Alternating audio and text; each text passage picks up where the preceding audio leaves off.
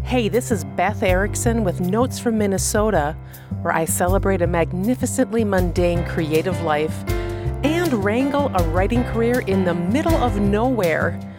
Plus, I probably have too many opinions, but oh well. This is episode number 55. Oh my gosh, hard to believe, isn't it? Time just goes too fast. Ah, thanks for tuning in today. Um, I don't have any announcements, so to speak, except subscribe to Writing Etc. It's free. You get a whole lot of fun stuff and in on some really great deals from Filbert Publishing, which is my company. And we have some pretty good books coming out as of late, so that's kind of cool. So we may as well just hop to it and get to our feature discussion today. I'm going to talk about broken hearts, and uh, it's probably not what you think, but that's that's all good anyway. Um, crazy, crazy thing happened since last time we chatted. Oof, yeah. When I talk about working in the middle of Minnesota, in the middle of nowhere, in the middle of who knows what, this is kind of what I'm talking about. This is this is going to be a real interesting slice of life for anybody who's ever had something weird happen. So, um, typical afternoon, I'm sitting in my writing chair when my dear husband, who was supposed to be at work, but he was not for some crazy reason, he just popped his head into my workspace and said, Hey, how would you like to take me to Willmar?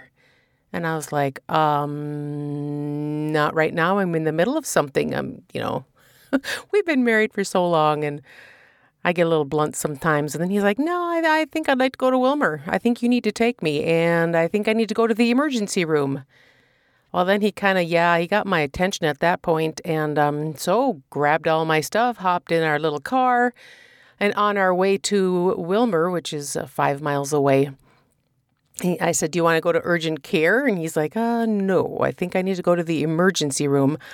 And at that point, he like grasped his chest and he said, um, "We need to get there as soon as possible."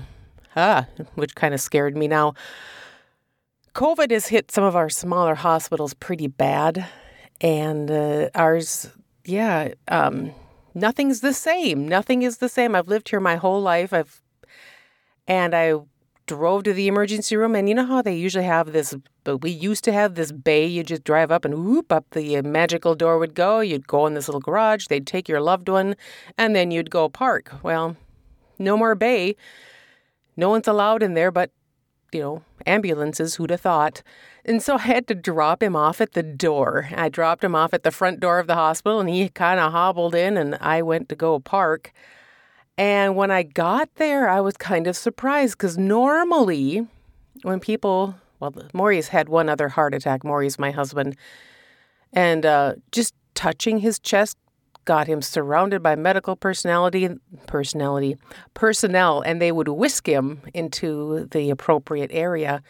This time I found him just sitting there at registration and kind of struggling to get through all of the where's your insurance card, where's this, where's that. And um, then they told him to go in the waiting room, and there's my husband sitting in the waiting room hand clasping his chest. And I'm thinking, oh my gosh, what's going on? This is so not right. Turns out, oh, the in every single emergency room bay was filled with COVID patients pretty much all of them had not been vaccinated. And so there they all were having COVID in the emergency room while my husband was sitting in the waiting room having a heart attack. Now, I, I know I probably had a very judgmental tone at that point. But I was terrified, absolutely terrified. I, how do you stand or how do you sit in? I was standing, I couldn't sit.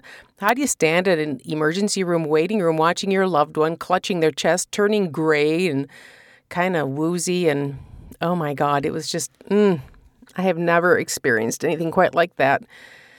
So, anyway, eventually someone finally came out and got him because a room opened up and in we went. They hooked up hooked him up to all these wires and the EKG lady came in. Oh, hats off to that woman. She was amazing. I wish I had gotten her name because she she was just so kind. Everyone else was a little bit tired and frosty and um, Yeah, I, I don't blame them. I do not blame them, but she was just very reassuring. Hooked him up, and then the doctor looked at the thing, entered our room, and he said, The helicopter will be here in 18 minutes. Now, the helicopter, because like I said, we live in the middle of nowhere. When things are bad, especially like cardiac, um, everyone gets flown an hour, well, it's an hour drive, 60 miles north of here to a big old city called St. Cloud, Minnesota.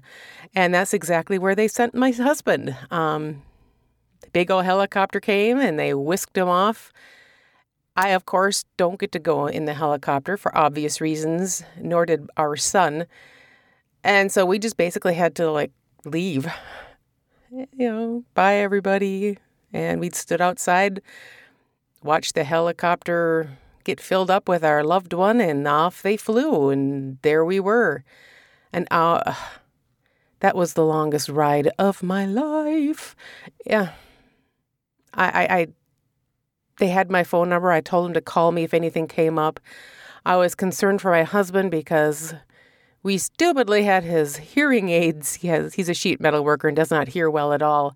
And we had his hearing aids serviced the day before, and he didn't have his ears. He couldn't hear anything. And so I had to, I was so concerned for him.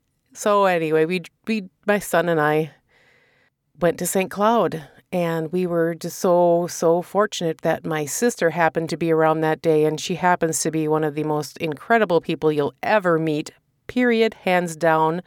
She drove us. And I was like, what do I do with my car? I was sobbing and not exactly a pillar of strength because I was scared. Maury looked so different. It was just tremendously scary.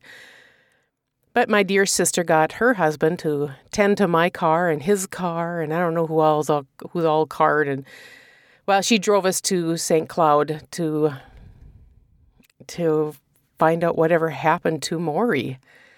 When we got to St. Cloud, uh, he was in the cardiac intensive care unit. Oh my God. Hearing those words just about killed me. But we walked up there and well, we we had we were an hour off from him. He arrived apparently. They whisked him down this elevator and they shoved a something something up his wrist and they put a something something in his heart and he's okay. And by the time we got there, all of that was already done and he was just laying in bed and very relieved. He actually had really great color and everything and he apparently had um he had a heart attack 19 years ago, and they put a big old stent in. A stent is like this little wire mesh thing that they that that they they, they went through his groin and up and oh, I, I, I intentionally forget some of this stuff because it's kind of ooh, crazy. That's why I'm not a nurse. But his blockage was exactly where his other heart attack was, and so they put a stent inside his stent, which I can't believe you could do that. Um, wow. So it's been a heck of a heck of a few weeks. What can I say? I think the reason I even talk about it on the podcast here is because I, I never want anybody to ever forget that life really can change on a dime. One minute you're you're editing some fun stuff and chit chatting online, doing whatever it is you do, and the next you don't know if you're going to have a loved one. It's just crazy. It, my my son always says that man plans and God laughs, and I I really that that that's kind of the way it goes. Um, another thing, another takeaway I hope you do that you take from here is that please treat those you care about as precious because they really are. If you have someone as awesome as my sister in your life, please remember that and please treat them like gold because they are. We had so many kind and wonderful people throughout this entire experience that just went above and beyond the call of duty. And it's amazing to know that we have all these angels in our communities that are just so unsung. We, they, we need to just thank them so much, which brings me to my next point. Let's be let's all be really kind to our hospital professionals. I have a sister and a niece who are registered nurses and they're having a hard time of it right now. They really are. They're exhausted. We're breaking our medical system. I've never been to our ER when it's absolutely full and not even one room available. I I, I fear for people. Th- this all our drama happened before our big spike in um, COVID cases and people having to go to the ER for that. I just wish we could all be kind. Just be kind to one another. Do what you can to help. You know, if, if they ask you to like do something crazy like wear a mask here and there, I'm happy to do it to be able to keep our emergency rooms open. Because I don't want anybody to needlessly pass away or wind up with some sort of lingering condition because they couldn't get the medical help they needed when they needed it. And the last thing I want to bring up is please follow your dream now because tomorrow isn't a promise. We did not see my husband's heart attack coming. We did not see my own cancer diagnosis on the horizon. All these things happen as a big old surprise, and they're not a good surprise. And so, if you have a dream in your heart, if you feel like you have a reason that you're here on this planet, start working on that sooner rather than later because it's so joyful and it's so wonderful. And like I said, tomorrow is not necessarily promised to you. Uh, if you're stuck and don't know how to uh, get that thing going, I wrote a whole book on it. Check it out at Filbert, like the nutpublishing.com. I would be so appreciative if you'd pick up a copy because tomorrow's not promised. And I hope that next time we chat, I'm going to have a little funner chit chat thing topic. There's the word. I hate when I forget words. This has been Notes from Minnesota. I'm Beth Erickson. Thanks for hanging with me. You can find me at filbertpublishing.com. If you enjoyed today's episode, tell a friend. I'd sure appreciate it. Thanks for tuning in, and I will see you soon.